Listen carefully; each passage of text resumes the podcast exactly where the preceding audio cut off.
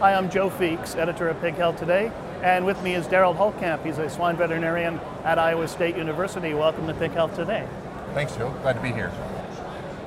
Last fall, when we talked, you talked to me about the development of the Rapid Response Program, which has a Rapid Response Corps. For the benefit of our viewers, kind of walk us through the purpose of this program and how it came about. So the purpose of the of the Rapid Response Program and, the, and then the Rapid Response Corps that we've developed as part of that is to have a group of individuals, mostly swine veterinarians and some academics and uh, uh, a few state animal health officials as well, who are available uh, in the event we have another transboundary disease like PED, for example.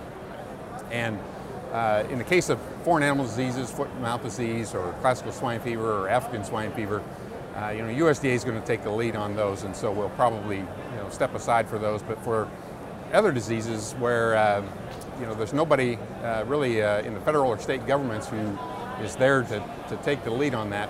Uh, we wanted to create a, a, group of individuals who could go out and, and do epi investigations to try to figure out perhaps how the virus got into the country in the first place, if we're able to do that, uh, and then for sure how it's being moved around from herd to herd. And, so and what, do, what viruses are we talking about specifically? So, uh, mainly viruses that are in other countries that are not in the U.S. today. And so, uh, example of that would be pseudorabies. Right? We cleaned up pseudorabies uh, years ago, and it's still out there in, in, various countries. But if it ever got into the U.S., that would be a problem for us. Uh, Seneca Valley virus would be uh, another example of one where uh, we didn't have it for a long time, and now it's uh, now it's apparently back in the country again here. Now you've done, I think, at least ten investigations since you started this program last fall walk me through a typical investigation. How was an outbreak reported, and then tell me how you mobilized and what yeah. you did. Sure.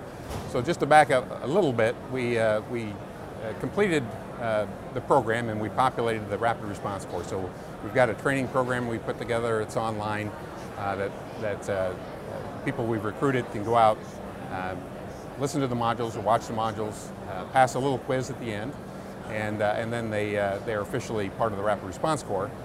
And so we wanted to test that and to see how this would work in, uh, in, in real time. And so we, uh, we used endemic diseases uh, like PED as a, as a test case. And so uh, starting last November going through this March, we had about 10 cases of PED outbreaks that occurred in Oklahoma, um, a couple in Minnesota, one in Illinois, and uh, we decided to use that as, a, as an opportunity to, to test the program. And so we ended up having 10 of those investigations done.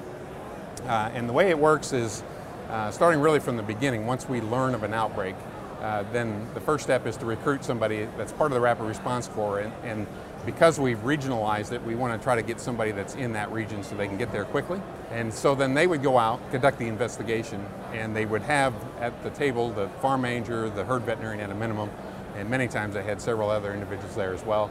Uh, in every case, they did a walkthrough of the farm, and then they would um, uh, complete the investigation. So you've done the 10 investigations. Um, is the program working the way you would hope?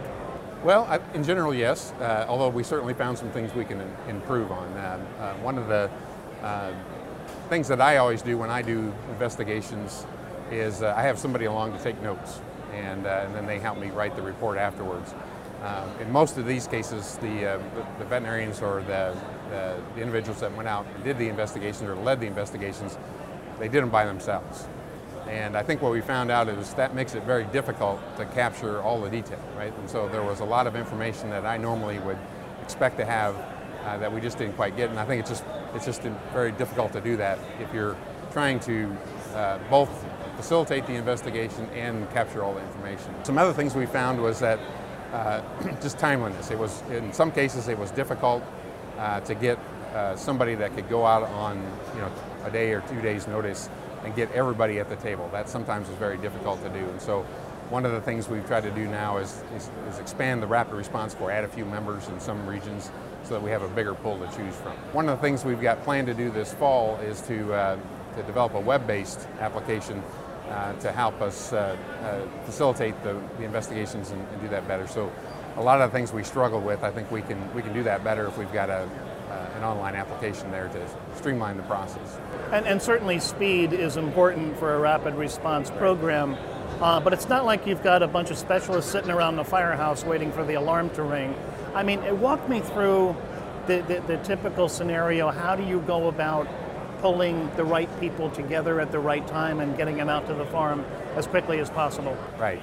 So, so that was the whole purpose of the Rapid Response Corps, so that we did have a team that, that they're, you know, they're essentially agree, agreeing uh, to be available on a moment's notice in the event of an actual emergency. And so um, all of them are very busy, busy people. They're not setting aside time to do this, but the individuals that we've invited have, have told us when we've asked um, that they would drop what they have going on and, and, actually get out there in an actual emergency. And so, um, you know, I, I, think we feel confident that, you know, if, if another PED virus were to occur, that the people we've enrolled in the Rapid Response Corps, they would change their schedule. They would make sure that they were able to get out there, that somebody was able to get out there and do it. Uh, the problem is you, you have to coordinate schedules with the farm manager and the, the herd veterinarian too, and that's uh, what created some problems for us this time to go around. But I think, you know, I, I think the industry takes this pretty seriously, right? And I think if we uh, uh, had to get this done in, the, in an actual emergency, I, am pretty confident we, we'd be able to get it done and, and, and meet our goals for timeliness. Now, looking at the 10 investigations that you've done so far, have you seen some patterns? We were looking for connections to tie, you know, uh, two or more of these cases together. Um, they were, of course, far apart, fairly far apart in time, and then also all the way from Oklahoma to Minnesota. Um, so we didn't find any smoking guns that kind of linked those cases. We had uh, dead removal and, and uh, uh wean uh, pig removal. Uh, in four of the 10 cases came up as being high likelihood, and so there were some, some fairly substantial issues identified with each of those.